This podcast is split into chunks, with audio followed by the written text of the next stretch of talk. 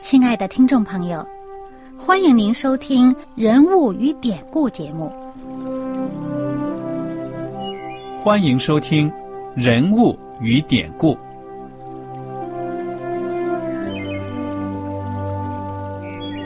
听众朋友们，当你读圣经的时候，不知道有没有过这样的想法？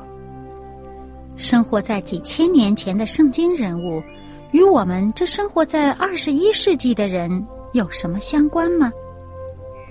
那些古时候缔造了历史的伟人们，只是些令我们感叹而望尘莫及的对象吗？那些败坏了品德的小人和有负圣托的失败者，难道只是为了让我们嗤之以鼻吗？在这个人物与典故的节目里。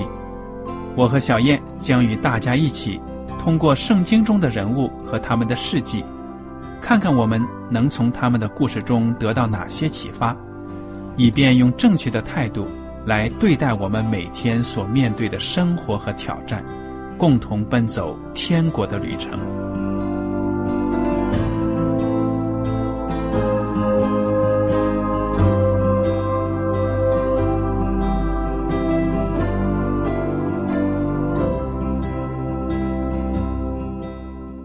听众朋友们，你们好，我是艾德，我是小燕，大家好，很高兴又能跟您坐在一起来研究圣经当中的人物和典故。上一讲呢，我们已经学习完了约书亚记的第五章，我们从上一讲当中呢，看到了以色列人过了约旦河之后，在吉甲这个地方呢，行割礼，行割礼本身呢，就是跟上帝。重新重温他们立的约，嗯，表示呢对上帝忠心。那么这是一个自我省察的时间。嗯，不过大家注意，这不是第二次行割礼啊，这是没有行过割礼的人行割礼。对了，而且呢，正逢逾越节的时候，这也是一个跟上帝重温誓言。跟他建立关系的时候，嗯，重温上帝怎么样把以色列人从做奴隶的地方带出来，嗯，施行大能，把他们带到现在这个应许之地的边缘。所以这一系列的事件呢，真的是非同一般，非常重要的一段时刻。那么，当以色列人在心灵上、肉体上都准备好了，去顺从上帝，听从上帝的。指挥的时候呢，耶和华的使者真的来到他们军中呢，要做他们的元帅。嗯，这是在第五章的第十四节。嗯嗯哼，那么耶和华上帝的使者来了，来做元帅。以色列人呢，就开始真正的要进攻耶利哥城了。这场战争怎么打呢？是不是真刀真枪的，就这样上去硬冲城啊？哎。他们要做好这样的预备，但是究竟这个首先攻城的是谁呢？我们记得之前呃，我们这一集的节目呢，曾经强调过，上帝必在你们前面行。嗯啊，耶和华上帝他先在前面开路的。嗯哼，他怎么开路了呢？有一个非常特别的方式。对呀，对呀，这个战争呢也是。可以说，古今中外的战争史上，应该是相当相当独特的。嗯，你想啊，我们一提到工程怎么样啊？大家要准备好剑呐、矛啊、云梯得修好啊。嗯，哎呀，从这个小人书上啊，还有一些故事上看到这个电影，看到这个工程，古代人工程那云梯是必不可少。对，哇，好长好长的梯子架上去，然后人呢就顶着这个。刀剑往上冲，然后后来还有这火炮了。那你说，如果按照我们人的思想这样攻城的话，那以色列人估计死伤不少啊。对啊，而且他们也不是军人，他们本身不是受训练的军人，但是老百姓而已。但是我们看到圣经呢，说耶和华上帝他是做元帅的，而且他是冲在最前面的，他的这个方法不是我们人的方法。要比我们的方法高明，对不对呀？对，不损一兵一卒。好，你就跟大家分享一下这个故事。嗯，而且呢，不但不损一兵一卒，还每一个兵丁都参与其中了。嗯哼，我们就看这个《约书亚记》第六章。这个第六章一开始说，耶利哥这个城门呢，因为以色列人的关系，他们就关得紧紧的，都没有人进城出城了，嗯，就等于说他们闭关了。我想这个耶利哥王的思想是这样子：我打不过，我总能守得起吧？啊，因为呢，呃，这个耶利哥城在当地也算是非常文明的一座这个呃非常坚固的城池。嗯哼，嗯、也许按照我们现在的标准，这个真的不算什么城，对不对呀？但是在当时的世界上，好像这个城里面人口不少啊。而且这个城不矮哦。嗯哼，啊，这个城这个 呃真的不矮，而且在当年最早的时候，这个以色列人去呃窥探这个地方的时候，还说说迦南地的这个城墙啊高到顶天呢，哇，那这当然有夸张的部分？有夸张，但是呢，我想它肯定不矮。嗯哼，嗯、如果矮的话，不至于有顶天的感觉。那么这时候呢，就是因为在以前的人害怕的人眼中，高的顶天的城，上帝施行一个大奇迹，奇妙的就把这个城啊给弄塌了。嗯，具体情况怎么样呢？请你继续分享。好，那么这个就是上帝呢，先小谕约书亚，他就说：“看呐、我已经把耶利哥和耶利哥的王，并大能的勇士都交在你手中。你们的一切兵丁要围绕这城，一日围绕一次，六日都要这样行。嗯七个祭司要拿七个羊角走在约柜前，到第七日，你们要绕城七次，祭司也要吹角，嗯，就是绕城而已啊，哇，一天才绕一圈儿。这幅景象真的有点滑稽啊！你说这打仗吧，不是勇士走在前面，反而是祭司。然后还要吹号，嗯吹这号角。那么这个第七天呢，就比较特别。第七天绕绕七次。哎，对了，绕七圈了。好了，那么看看第五节啊，他们吹的角声拉长哦，这个指的是第七日的时候，七个祭司拿七个羊角走在约柜前，到第七日，你们要绕城七次，祭司也要吹角。他们吹的角声拉长，你们听见角声，众百姓要大声呼喊，城墙就必塌陷，个人都要往前直上。嗯，就城塌了，你们才攻城。哇，这个战术真的是很奇怪。而且说呢，这个祭司吹的这个角声有一个记号，当它拉长的时候呢，你们就大声的呐喊，用喊声，然后就是把这个城墙就塌了。随着他们的喊声，这城墙就塌了。嗯，这个用科学方法呢解释不通，喊的声再大，那城墙能塌吗？哇，我想不通。那么故事究竟怎么样发展呢？啊，接着呢，这个约书亚就召集了这个祭司，就吩咐他们说：“你们抬起约柜来，要有七个祭司拿七个羊角走在耶和华的约柜前。”又对百姓说：“你们前去绕城，带兵器的要走在耶和华的约柜前。嗯哼，就是人该做的事情都做好，其他的事儿交给上帝。”嗯，我们做好自己的准备。然后约书亚还吩咐百姓来：你绕城的时候不能七嘴八舌、胡说八道，嗯要闭上嘴，什么也不准说。嗯这个地方就是在第十节，约书亚吩咐百姓说：“你们不可呼喊，不可出声，连一句话也不可出你们的口。等到我吩咐你们呼喊的日子，那时才可以呼喊。嗯，你看看，安安静静的绕城了。对呀、我可以在脑海里想象啊，这种攻城的方法简直让那些耶利哥城的王啊，可能笑破肚子了。哎呀，我说以色列人多了不起啊，吓得我把门都关起来。你看看，这帮人跟那个马戏团里的演戏的一样，围着我的城转一圈儿一句话不说，就是吹号，这是葫芦里卖的什么药啊？哎，我想呢，可能第一天呐、他们还不知道这个以色列人在搞什么名堂，可能嗯观望观望。当他们发现天天都是绕一圈不出声的时候，可能就开始笑他们了。说说不定呢过于如此啊。哎，说不定也在城墙上边逗一逗他们，逗他们说话，会不会？对呀、你说你能忍得住不说话？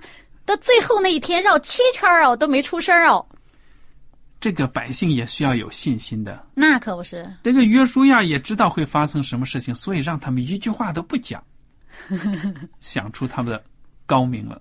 哎，可得忍住啊！嗯哼，哎，你说这个，一方面你说话心散了，对呀、也不知道说些啥，那百姓还真的要在这方面特别显出顺从。你说这么简单的一个动作，就是闭上嘴不出声儿，能做到吗？嗯哼。那么这六天呢，就这样过去了。第七天呢，大事来了，请你给大家讲讲第七天的情形。到了这个第七天呢、绕七圈儿，嗯那七个祭司拿七个羊角在耶和华的约柜前，就是时常行走吹号。嗯哼，这个是除了吹号的声儿，没别的声儿了。嗯，这是每天的，这是每天的所行的。第十五节开始是讲第七天的，嗯第七日清早黎明的时候，啊，他们起来，照样。绕城七次，唯独这日呢，把城绕了七次。到了第七次，祭司吹角的时候，约书亚吩咐百姓说：“呼喊吧，因为耶和华已经把城交给你们了。这城和其中所有的都要在耶和华面前毁灭，只有妓女喇合与他家中所有的可以存活，因为他隐藏了我们所打发的使者。至于你们，务要谨慎，不可取那当灭的物，恐怕你们取了那当灭的物，就连累以色列的全营，使全营受咒诅。唯有金子、银子和铜铁的器皿都要归耶和华为圣，必人必入耶和华的库中。你看，军规都颁布了。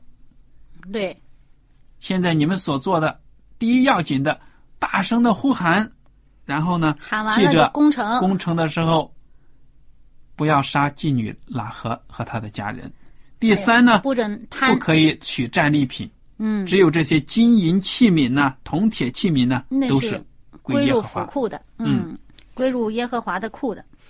好了，那这些百姓呢，就照着当祭司吹角，百姓呼喊，这个城墙果然就塌了。嗯那嗯，他们就真是哈、一鼓作气冲进城去。好了，那么就照着这个上帝借着约书亚所吩咐的就做了。那么喇合一家人呢都得救，嗯，他们呢就跟以色列人住在一起了。嗯他们的后代呢就住在呃一直在以色列人当中。那么在他们的后代当中呢，还有我们的救主耶稣基督。嗯，这就记在新约的马太福音的耶稣基督的家谱里面。嗯你看看这个妓女喇合呢，她因为信上帝，凭着信，她就得救了，而且呢，她融入到了以色列的国民的生活当中。嗯。她是外邦人呢，但是她竟然成为了耶稣基督的其中的一位先祖。而且他的这个身份也不是光彩的。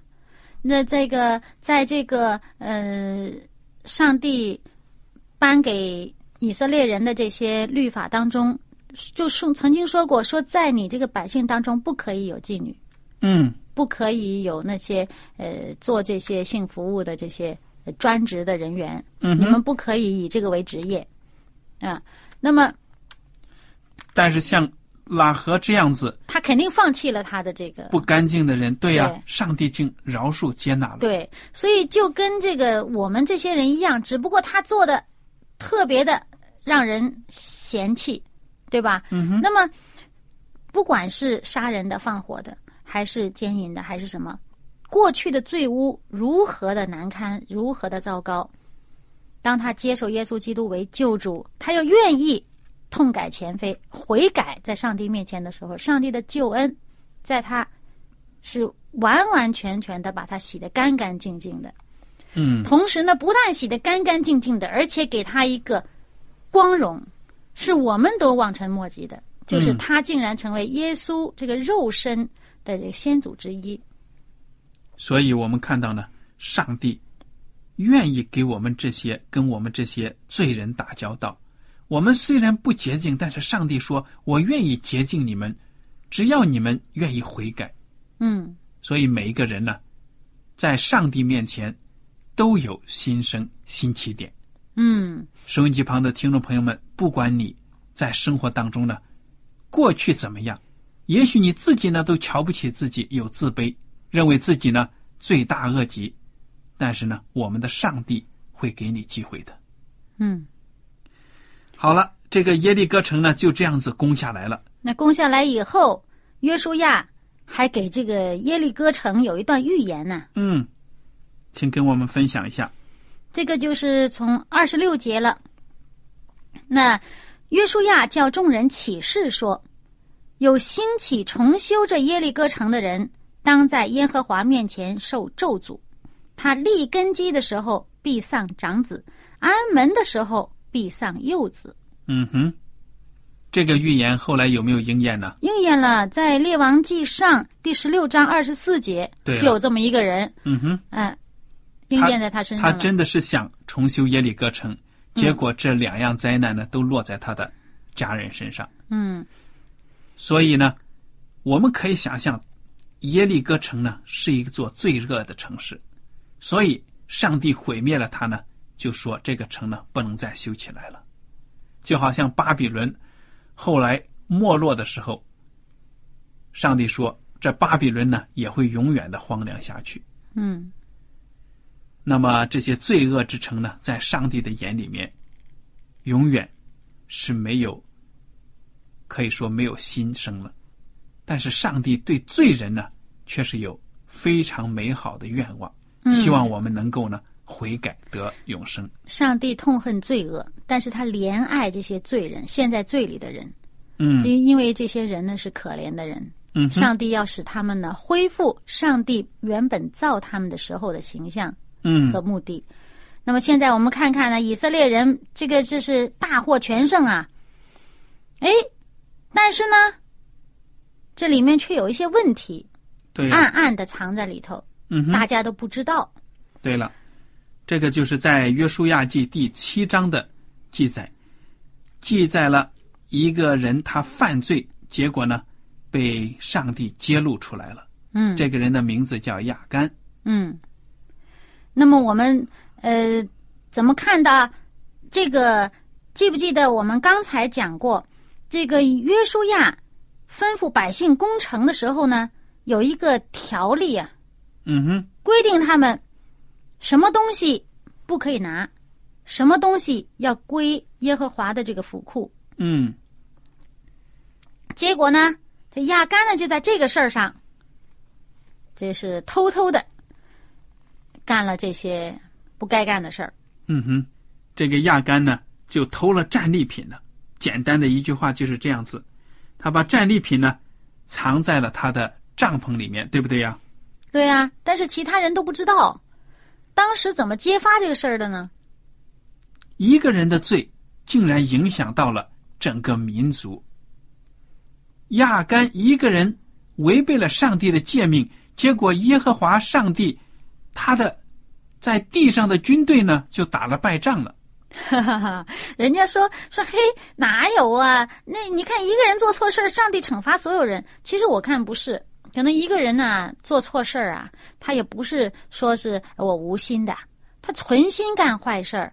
那么呢，上帝撤出他的保护的时候呢，那百姓就打败仗了。嗯也不是说上帝直接惩罚他们，上帝一撤出保护，那人肯定倒霉啊。嗯哼，你看，这个就是约书亚从这个耶利哥就打发人去那个爱城，啊，叫人去窥探那个地方。嗯，这这个探子回来还报很好的消息呢。对呀、说了咱们这些军队啊，不用全都上去，只要两三千人去就行了，就肯定能能能攻下来。嗯哼，哎，何必让大家都辛苦呢？对吧？嗯因为什么呢？因为那个地方人少。事实上，那个地方有多少人呢？我们看这个圣经第第这个呃八章就讲到，他那里面只有一万人多点儿，才嗯一万两千人。所以他们以为呢，以色列当中的精兵上个两三千人就能够把这个城打下来，没想到这些人到了爱城呢，竟然落荒而逃，而且呢，被杀了三十六个人。结果呢，这个军心就散了。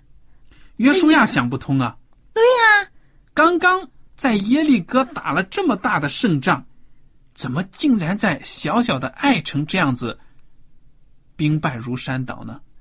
就是了，而且百姓的心都散了，就就都怕了。连约书亚也很痛心的，他感觉到事情不对了。哎，他就和这个百姓当中的长老一起，就匍匐在约柜前面这个地上，一直匍匐到晚上。要找出原因来呀、难道上帝不赐福他们了吗？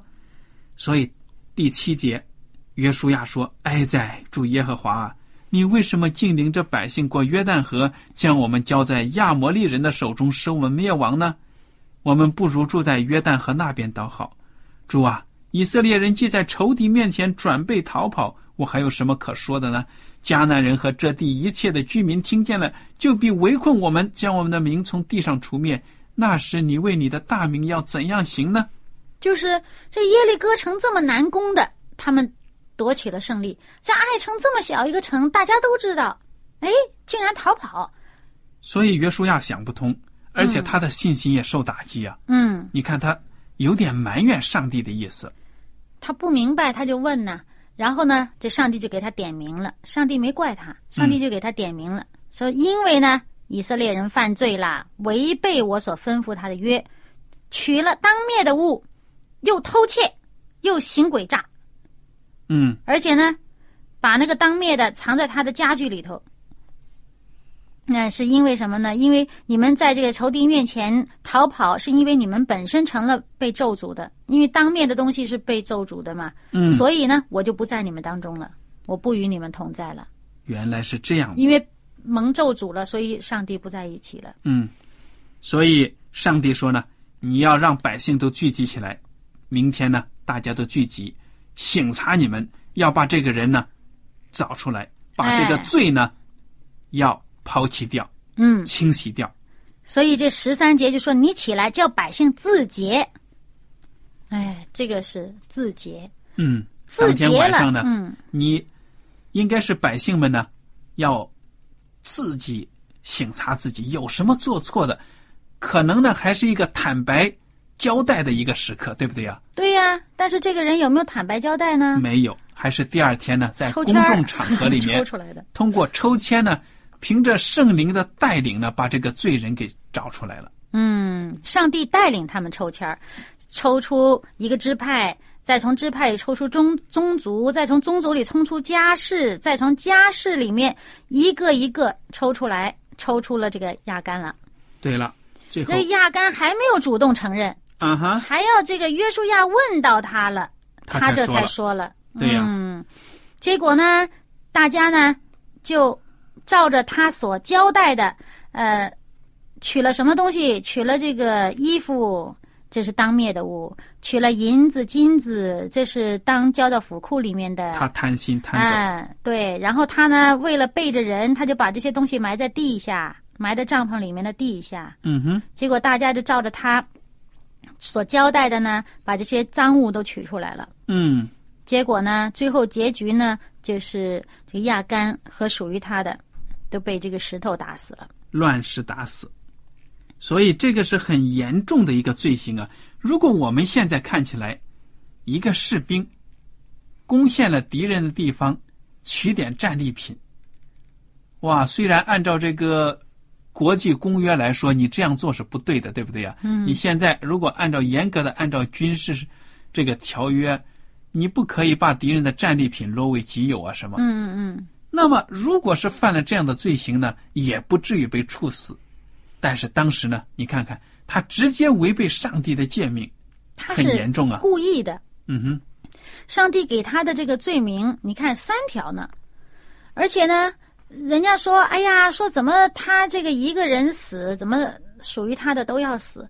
但是你想，他一个人代表他这一个家庭，啊，那么因为他的缘故，使以色列人战败，有三十六个人被杀，就是毁了三十六个家庭啊。对呀、所以对他们的惩罚呢，其实真的是是很严厉，但是呢，也是罪有应得了。啊、因为他这个影响啊，影响的这个深远的影响，嗯，不止影响以色列的全军，也影响这个呃当地的那些敌人的这个军心，还有以后以色列人的这个呃对子孙的这些教育问题，对吧？所以这件事儿呢，就是严惩了之后，看看最后结果如何。嗯，在这个第七章的第二十六节后半节呢，就说：“于是耶和华转意，不发他的烈怒。”上帝呢，本来就是对以色列民呢，已经表明了：你们如果不把这个罪人揪出来，把这个罪呢从你们当中剪除掉，那么我有更大的灾祸呢，要降在你们身上。但是现在看到亚干被找出来了，亚干和他的罪行呢被剪除了，那么上帝呢就不再发烈怒了。以色列人呢把那个地方叫亚哥谷，亚哥这个词呢就是连累的意思，让他们提醒到自己呢，你看一个人的罪连累我们大家吃多少苦啊！嗯所以我们大家也应该警醒，一个人犯罪呢，可能会连累全家的人、全族的人，甚至全国家的人。第八章攻取爱城，那么具体的作战的方法呢？我想我们也不必去进行分析了，大家可以读一读自己的圣经。就是约书亚呢，在上帝的带领之下，用非常巧妙的军事技术呢，把这个爱城呢很轻松的就攻打下来了，对不对呀？嗯，而且呢，最终攻下来以后呢，这爱城这些财富、牲畜都归了以色列人。嗯哼。嗯那么最后，约书亚还在以巴路山上呢，为耶和华上帝建了一座坛，为耶和华上帝献燔祭和平安祭，又把所有的百姓召集来呢，读上帝的律法，为以色列民呢祝福。